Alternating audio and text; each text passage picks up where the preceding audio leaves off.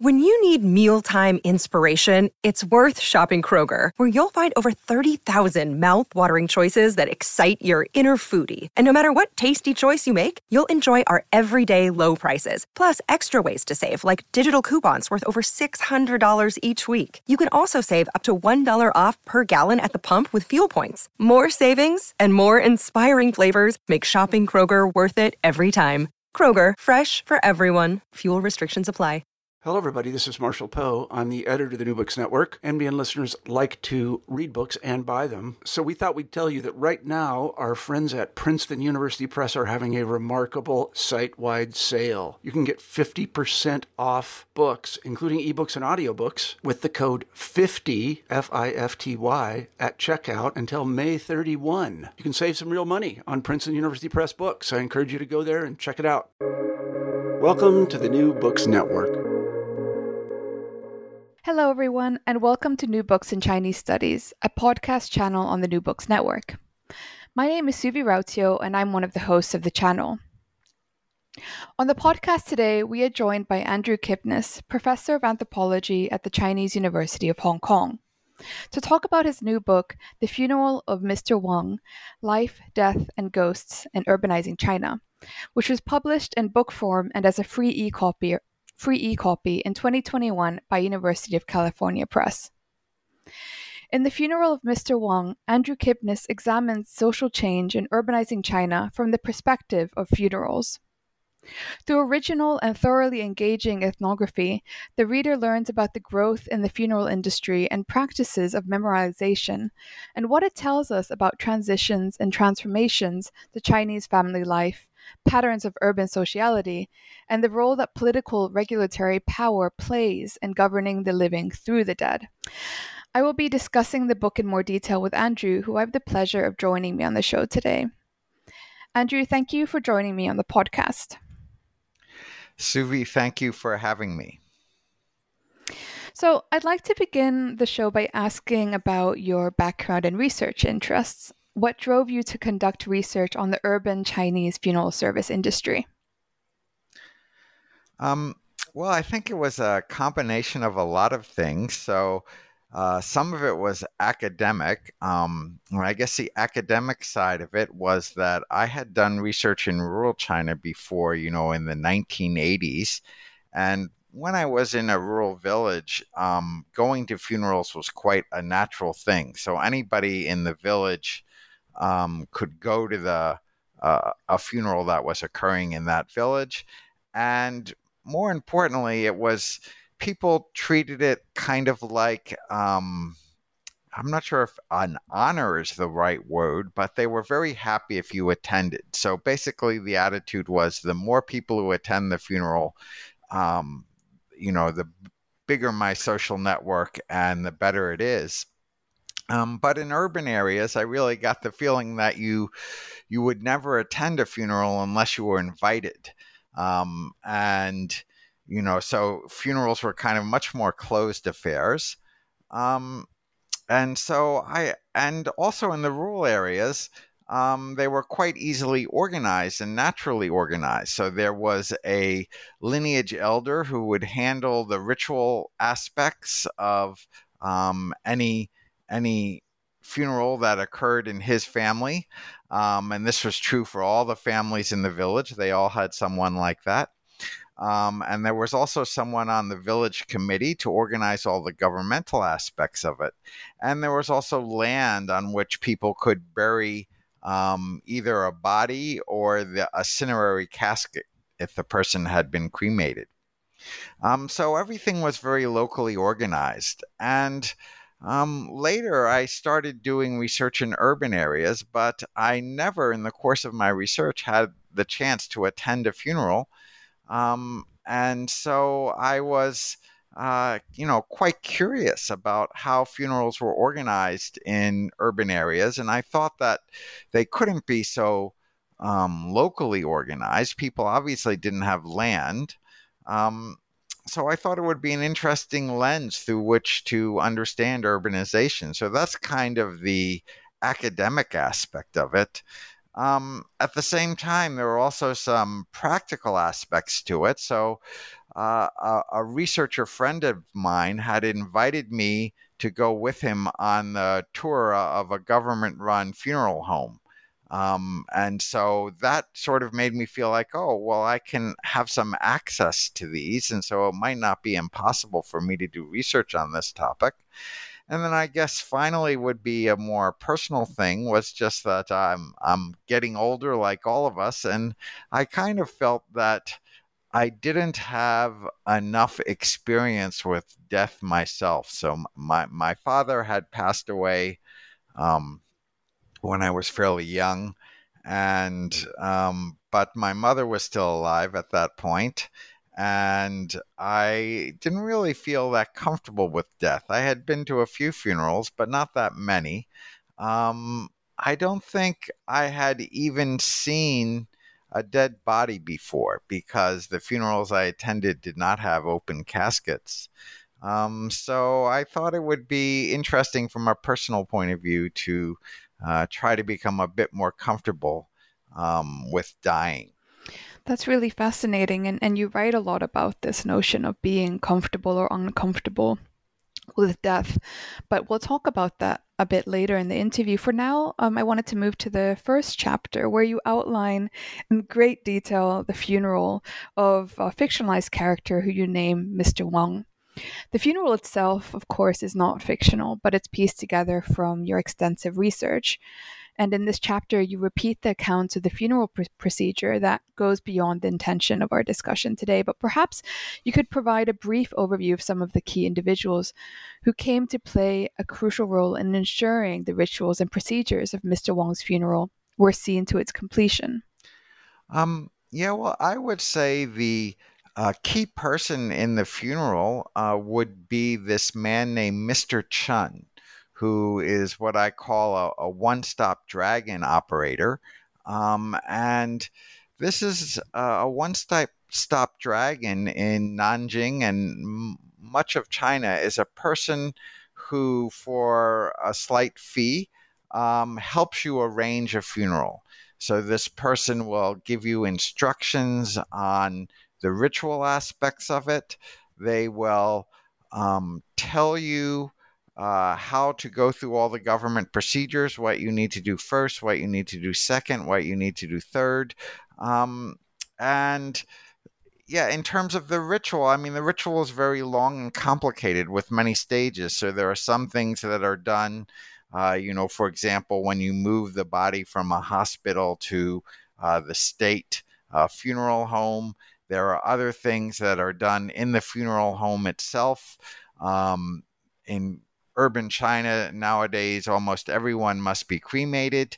And then after the body is cremated, uh, there are rituals that occur when you uh, bury the cinerary casket. And so some of these rituals uh, can actually be run by the one stop dragon operator, in this case, uh, someone who I called Mr. Chun.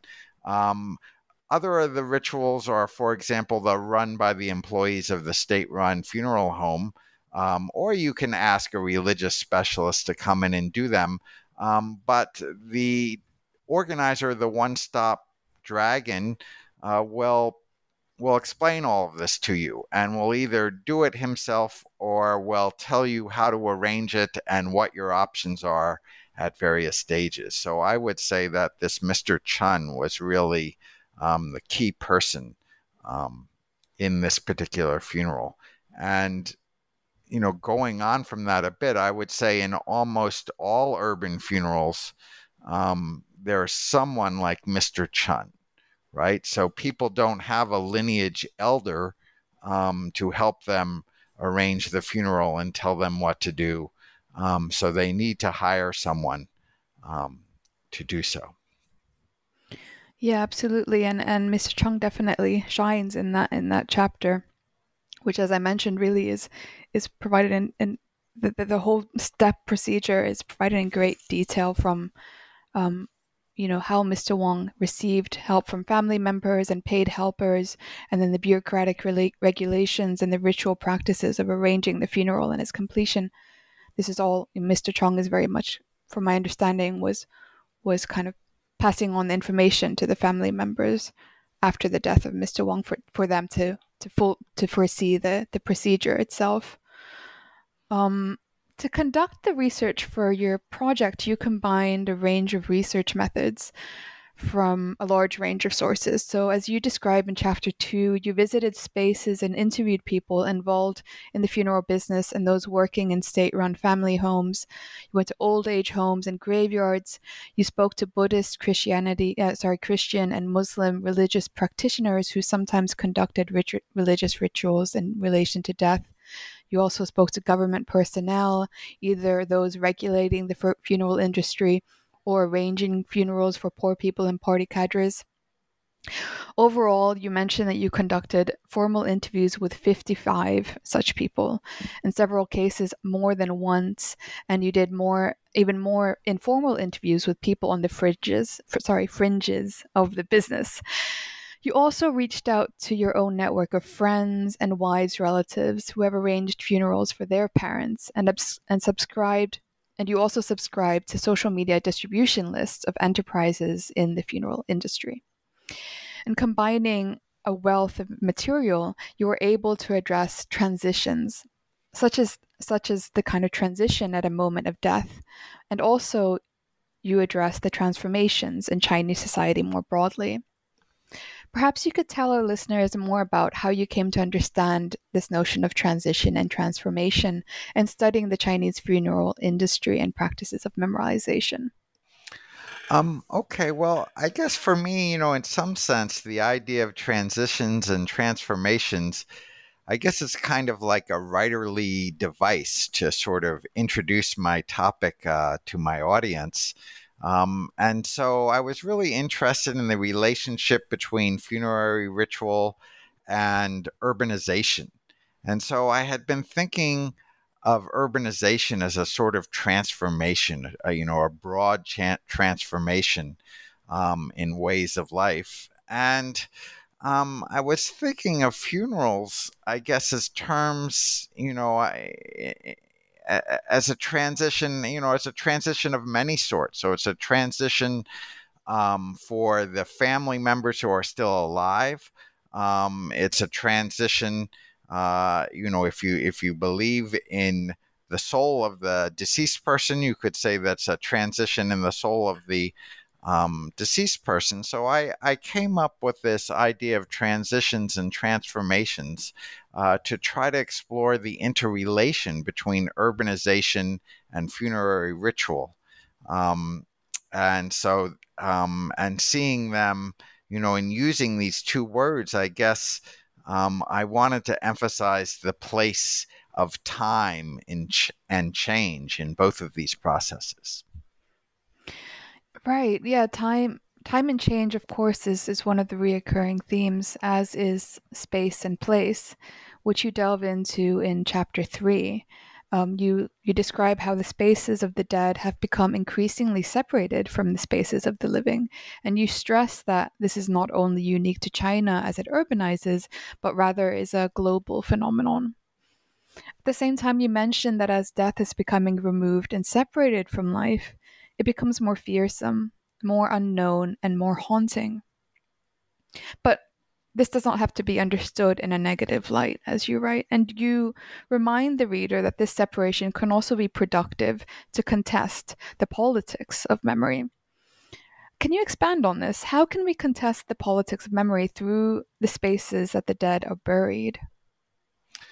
Yeah, this is a really interesting question. And for me, you know, in China, um, the party state plays such a strong role in, um, you know, controlling the way history is understood in China. Um, and part of that necessarily takes place through acts of memorialization. So, um, of course, the, the party will run um, its own funerals for high level high ranking party members who pass away. Um, there are graveyards for high ranking party members. Um, there are certain historical events. So, for example, like the, the Nanjing Massacre um, is memorialized um, in such a way as to try to encourage nationalism. Um, certain leaders, like Mao Zedong, most famously, right, has his mausoleum in Tiananmen Square. Um, so there's a lot of official politics and official history that goes on through memorialization. Um, but there are also, uh, you know, individual families uh, want to memorialize their ancestors. There's also politics on a much more local level. So, for example, um, a certain um, small city in China might want to claim itself as the birthplace of a particular party leader um, who had passed away. And so they will want to have a memorial to that party leader, not in Beijing, but in their own city. Um, and so there are these sorts of politics. There are politics like uh, in a particular um, city, someone, you know, a worker might be memorialized as a model worker who sacrificed his life um, for oil production in a particular city. And then there could be a memorial to that worker. Um, and then there are individual families who may or may want may not want to be linked to official narratives um, uh, in their own funerals. So there are many people, for example, who you know they would like someone from their work unit to come to their funeral and give a speech and say that, you know, for example, Andrew Kipnis was not only a good father and a good husband, but he was also a model worker who contributed to the cause of constructing a socialist China. Um, and so there can be participation in this sort of um, way that seeks to align individuals um, with the party state. But of course, there can be also can be more rebellious forms of memorialization and people who are excluded from official state memorialization. So, you know, perhaps many of us have heard of the Tiananmen Square mothers, right? So the mothers of people who died in Tiananmen Square in 1989 um, who go to the graveyards to uh, uh, every year at Qingming to um, sacrifice or to have a ceremony uh, at their children's graves. And this is, on the one hand, it's allowed to go on, but it is not allowed to be publicized. And so there are, it's always a supervised form of memorialization. There are also, you know, for example, I think in the book I, I write about these old cultural revolution cemeteries um, in Chongqing. So there are uh, cemeteries that were devoted um, to people who died essentially fighting for their work units during the Cultural Revolution. Uh, and their work units at the time um, made these uh, memorials to them, you know, as as you know, almost like soldiers who had sacrificed for the cause of fighting for their work unit during the Cultural Revolution. Um, and there and these and, you know, and these cemeteries are covered with Cultural Revolutions uh, slogans and this sort of thing. Um, but from uh, the point of view of the contemporary party, uh, the Cultural Revolution is nothing but an embarrassment. And so they uh, try to close such graveyards. So, you know, I, I think the politics of memory occur at many, many le- levels. Um, and they are all contested in some sense in cemeteries. Yeah, that's that's so fascinating to think about. And I think as you just mentioned, this idea of being supervised in the process of memorialization is something that's really fascinating and perhaps very unique to the current political regime of China. Um, in chapter four, you explore death ritual and memorialization in urban China through the transformations of people's familial and social relationships. And you draw on wider social demographic transformations and changes to notions of con- connectedness and community in, in order to describe how transformations are made visible in the way that people display and list names on their tombstones um, and hire strangers who work in funeral homes crematoriums and cemeteries. So, for example, Mr. Chong, as you mentioned, the one-stop dragon. Um, so, moving closer to to the kind of the social relationships of of um, that that that death ritual kind of draws on. What do these transformations tell us about the stigma of death and ghosts in China and the kinds of non kin strangers who end up working closely with the dead? Yeah, this is a, a really interesting question. And, you know, I think it's true in China, but also true in many parts of the world. Um, you know, this question, I, I, think probably when I was growing up, if you had asked me a question like, um, would you like to marry somebody um, who uh, worked in a funeral home? I I would have been I would say no. Oh my goodness, how could I do that? And and I I I think you know I I see this. Uh, so I I think it's quite pervasive that people who work with death are stigmatized in some way.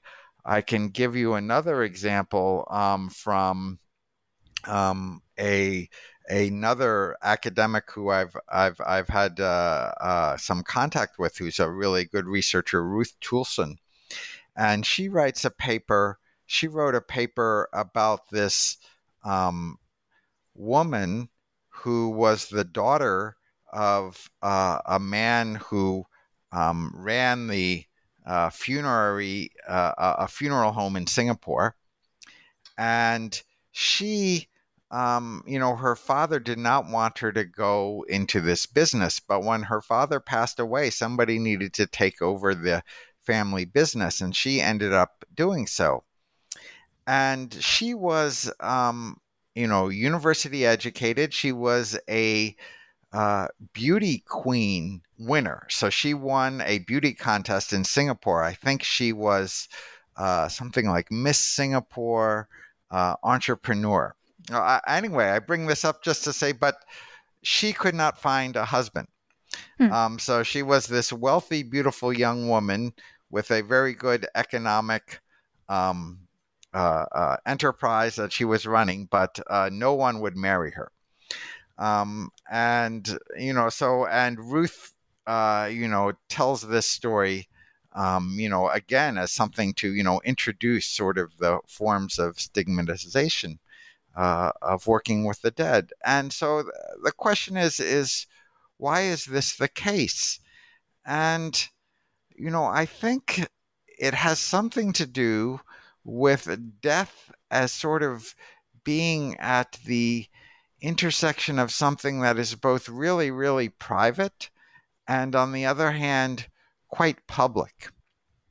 Um, and so, uh, you know, working um, with, uh, you know, it's one thing. What do I want to say? You know, like in the village, when I, you know, I talked about going to funerals um, in rural China, um, and in a village, you definitely would not be stigmatized for working at uh, the funeral of one of your relatives, right? So that seemed to be almost like an act of filial piety right? It made you a more moral person um, if you're helping out with the uh, a funeral of one of your relatives, uh, even handling the body or carrying the body or um, uh, digging the grave, placing the body into the grave. Um, all these things um, uh, would not make you someone who was stigmatized at all. Um, but here in urban China, the people who do this type of work, they have trouble finding people to willing to be married, to willing to to marry. Um, they, for example, they tell their children Uh, do not tell any of your classmates the occupation of your parents because, um, uh, you know, then you'll be stigmatized and and and and you won't have any friends. Um, they avoid shaking people's hands.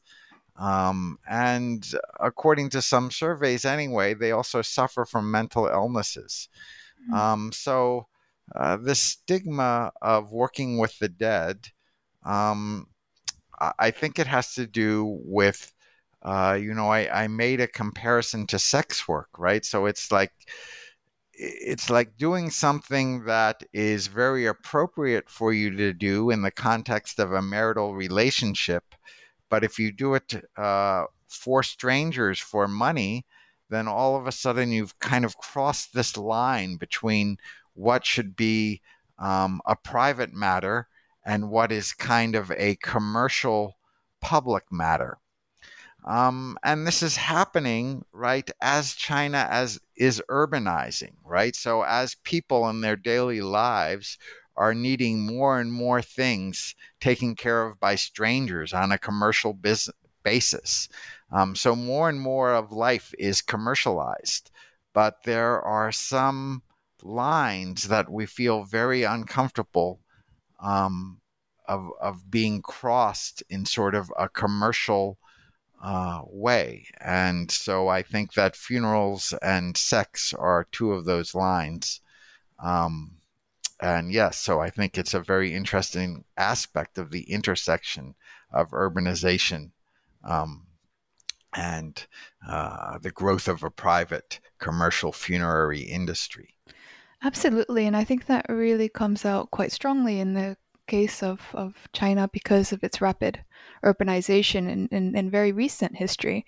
Um, as you were your your kind of example that you gave about whether you would have um, considered marrying into um, a family who works in the funeral industry maybe um, earlier earlier in your life um, it made me think of um, when i was in university in glasgow my close friend was dating someone um, whose family was in the funeral industry and they were very wealthy because uh, obviously in the uk and quite broadly in europe i guess in general the funeral um, industry is already very much one of a commercialized and kind of marketed system. So it kind of at least this this this boyfriend she was dating was you know working in a family run um very very high rep you know they had a very good reputation in this funeral industry. So quite the opposite they might have had a stigma but they were also um you know kind of upper middle class. So so they had a very different economic um, status in society. Whereas i think i mean what comes out very strongly in your book and your research is that these, especially the one-stop dragon businesses, um, are very much the opposite. It's it's you know if we want to use this class system, it's it's far from the upper middle class, and instead they might be traveling from the kind of the outskirts of society of, of sorry outskirts of of of the city, maybe from from villages as well, and kind of doing that. They're very much on the margins of, of Chinese society more broadly.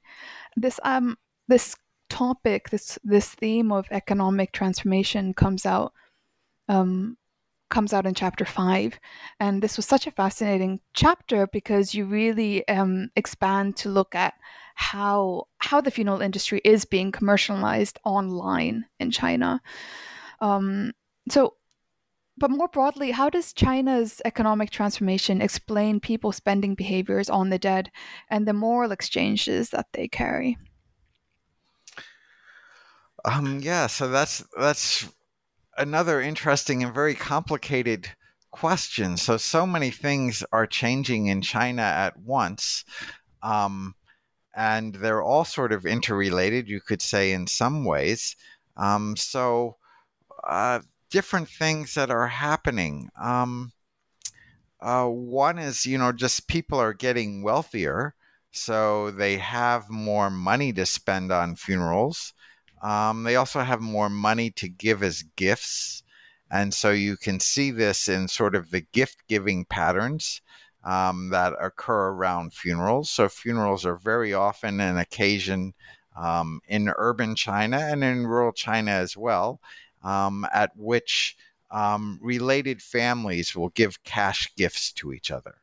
Um, and so it's it's generally understood that if you know one of your um, uncles dies, that you would go to the uh, family of that uncle. You would be invited to the funeral, and in the days leading up to the funeral, you would go over to that family's house and give them a cash gift. And there could be some rituals that occur um, when you do that.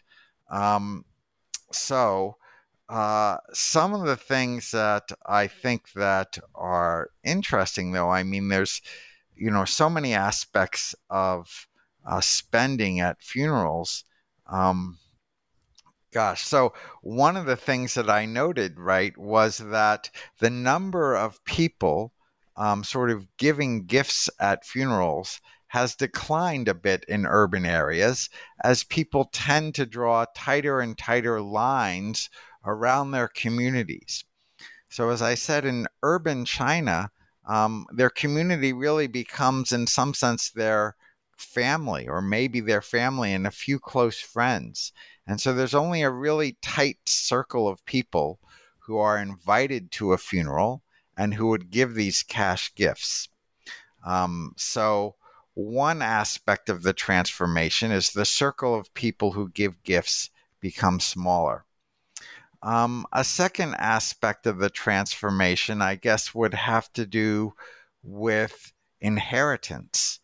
Um, and what's happening here is that in the current generation, there is a lot of disputed um, inheritance cases, um, in part because you know the people who are in their 80s now let's say were born before or had their children before the um, birth control policy came into effect, so they have multiple children. Uh, but they also, if they're urban residents, they tend to own their own apartments. And so they have several children, they have one apartment. But third is these apartments in many urban areas are now very, very valuable, and especially valuable in relation to the income of the heirs. So, in other words, you know, someone in their 80s today who uh, worked in, during their working career in a work unit in urban China, and as a result of that, they own a, an extremely valuable apartment. They have three or four children. The worth of that apartment might be, you know, 30, 40, 50 times um, the annual income of their children. And this leads um, to uh, a lot of inheritance disputes. Um, and I think, you know, so what is it about China's economic transformation here? Um, are several aspects. You know, perhaps the most important one is that the value of apartments has gone up much more rapidly um, than people's income. Um, and that makes people who own apartments sort of quite wealthy um, in relation to everybody else in urban China um, on average. And, you know, perhaps I'll leave it there, but I think that's one of the more um, dangerous aspects of uh, uh, economic development in urban China over the past few decades. Yeah, absolutely. Um, and just for listeners to know, Andrew goes into great amount of detail looking at the different prices of, of the gift giving, but also just the, the you know, uh, going back to Mr. Wang, this fictionalized character, there's there's much detail about the, the actual prices of of the funeral, um, of each stage in the funeral um, procedure. Um, and also, what's really fascinating in your research is that you look at how online companies are kind of um, leveraging on this growth of the private funeral industry, which is growing expansively. And at the same time, um, what's interesting about it is that because the funeral industry is still in government control, so it cannot at the same time claim the same market characteristics like other companies. Um, just now you mentioned inheritance disputes, which does come through um, th- through this example of Mr. Wang's funeral, there's inheritance disputes, and you and you draw on this um, on several instances in your book. Um, this moves to moves to this to, to, to kind of questions of rules, laws, and customs that you write about in chapter six that govern the funeral procedures. Um, and in chapter six, what I really enjoyed about this chapter was how you write about the materialism that these rules and regulations refer to through party rhetoric and what they tell us about current day political ideals in China. Do you mind expanding on this idea of materialism in, in the rules and regulations for our listeners to understand? Yeah, I, I found this, you know, quite um, sort of both uh, confusing and revealing about um, uh, uh, uh, sort of party propaganda. Um, so, uh, one aspect of materialism is that is that the the uh, you know when I interviewed cadres or certain cadres, or when I read sort of materials um, about funerary reform by the government. Uh, so they would often say, you know, that the Communist Party is scientific and materialist. Um, and materialism would be opposed to um, uh, a sort of something that um, you know might be called spiritism or you know belief in ideals or idealism um, and so the idea was something like you know they they the the party does not believe in anything like a soul right? So when you die you die. That's it. Um, there's no soul for you to memorialize.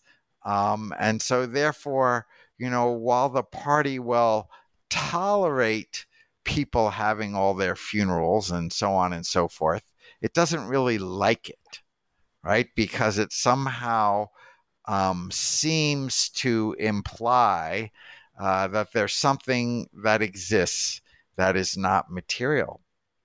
Um, at the same time, though, the party is very concerned I would say, with its own soul. So, you know, if you read party propaganda, it will say there is a phrase in there, something like the soul of the Communist Party.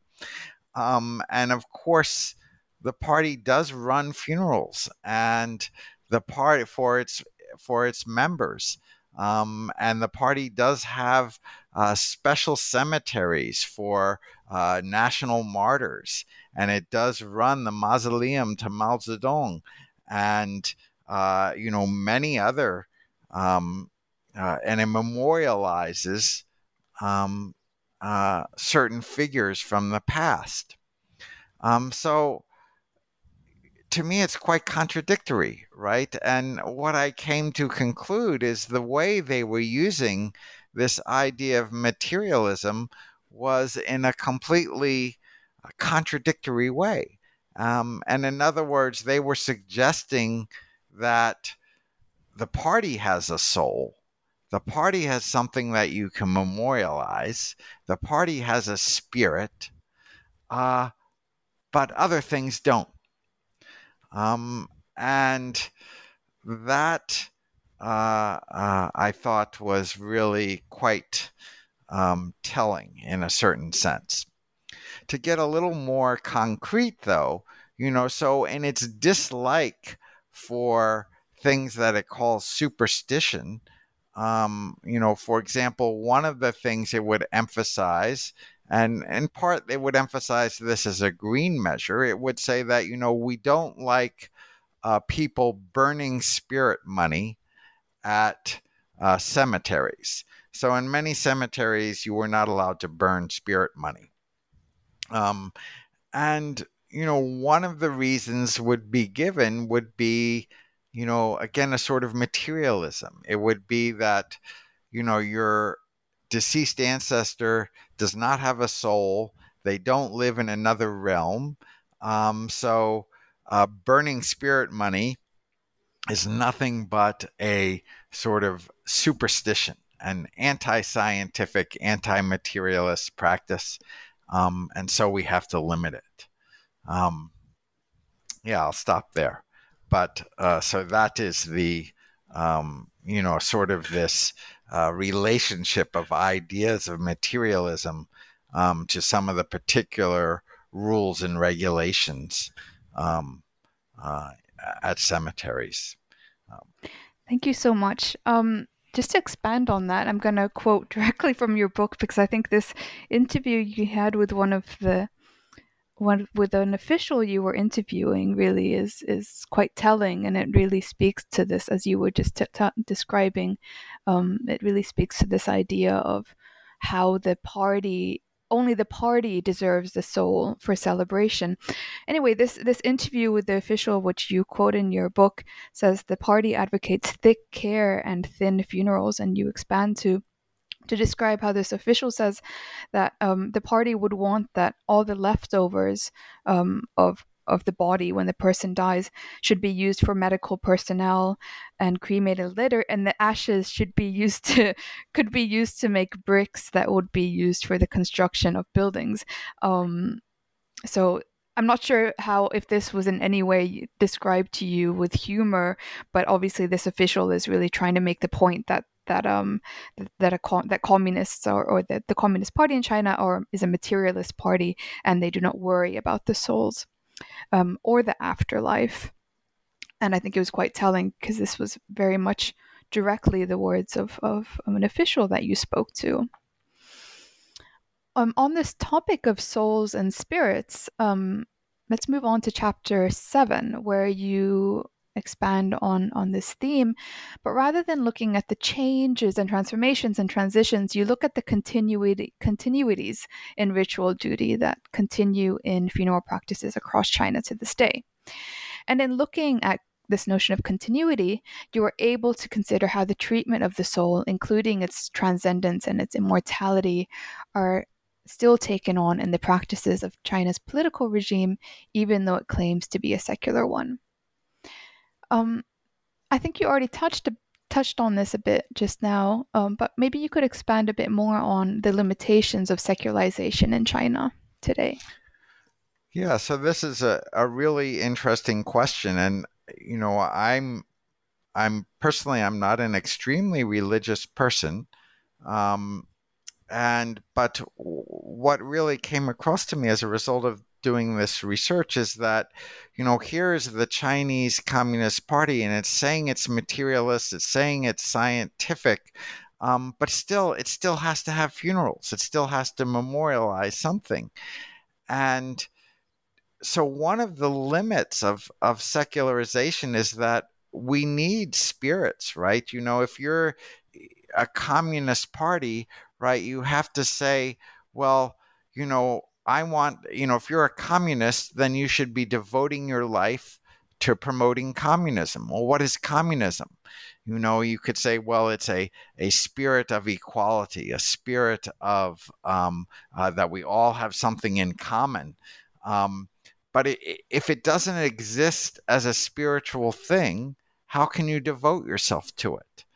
Um, so, you know, if we really are all just material products. You know, if we can be reduced to whatever the molecules in our ashes that can be transformed into bricks um, or can be used in medical uh, experiments or organs. You know, one of my organs could be transplanted to one person and another could be transplanted to another person. If I'm all just sort of reducible to this material level, then where do I get the motivation to do anything? Why would I want to devote myself to communism? Why would I want to devote myself to anthropology? Why, you know, why, you know, how can I justify anything? And um, I think that so that that's one of the limitations that comes out is when you pay attention attention to what gets memorialized, you'll see that very often it's ideals, right? So it can be the ideal of patriotism, it can be the ideal of communism, it could be the ideal of being devoted to your family, of being a good parent um, or aunt or uncle. Um, it can be the ideal of being a kind person. It can be the ideal of being a good educator. Um, and so, even people who are very secular, um, I would say they're not purely materialist because they still need these ideals um, to devote themselves to.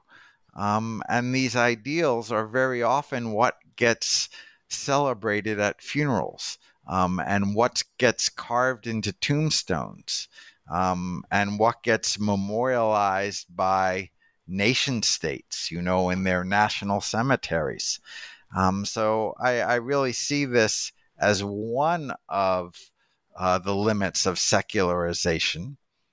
Um, a second limit, um, quite related to this, is sort of at the linguistic level. So, um, what I saw there was that when people talk about their ideals or the souls that they wish to memorialize or the spirit that they wish to celebrate, um, very often they draw on a sort of language that has a real religious history. So even these words, soul and spirit, um, they're they're kind of hard to use um, in a materialist imagination. Um, so even the language that you use to speak about this, even if you're not particularly religious, uh, becomes a language that's full of these um, uh, sort of uh, non scientifically proven entities. Yeah, that's really fascinating. And it really draws on this complexity of language and, and the impossibility of, of escaping from from the, the, the connotations that certain words and notions carry. Um, you begin your book with the fictionalized depiction of Mr. Wang um, as a means of um, illustrating contemporary urban funerals in China today. And you end your book with, as you write, a bit of fiction with a ghost story. I think that's really interesting. This this kind of play on fictionality and and ghost stories can also be fiction. Um, and you emphasize that quote stories, particularly ghost stories, portray truths about the way that we perceive and remember the world in ways nonfiction writing cannot. Unquote. Can you tell our listeners more about the role that ghost stories and their transmission tell us about the haunting social realities that people live in today? Um, yeah, I thanks for that. And so I guess there were a, a few aspects of this. So one of them you know i was talking about souls in the in the previous chapter and i was just talking about that as sort of like ideals of things that we want to celebrate um, that are positive but I, I also thought that you know sometimes our memories aren't always positive uh, so we can be haunted by negative things that happened to us by shameful events um, by events when we were um, negative things happened to us. Uh, uh, um, and, uh, you know, I thought that memory is much more than just sort of our positive ideals, but really it can be anything. And we can say that certain memories haunt us. Um, and maybe we would prefer that they didn't. But to me, it's sort of the psychological quality of memory um, that ghost stories get at. So, this feeling of being haunted, of thinking of things that maybe you would prefer not to think about, but somehow something makes you think about them anyway. Um, and it's also related to grief, right? When we are so um, saddened by the death of someone who was close to us, um, that we are really overcome by thinking of about them. And then you know we continue to think about them and as we think about them it just brings more and more sorrow or more and more anger or or, or other um, what we might perceive as negative emotions. Um, and you know we we keep going around in circles for for quite a long time by these thoughts that maybe we don't want to pervade our um, psychological space, but for some reason do. Um, so grief and memory and haunting, um, to me, they all have um, something in common. And ghost stories or this idea of having ghosts um, overtake you, uh, haunt you, and make maybe even make you do things that you wish you hadn't done. Um, uh, I, I, think is something very powerful and something that we um, all have to deal with, and it's kind of the um, it's another side. It's sort of the opposite of memorialization.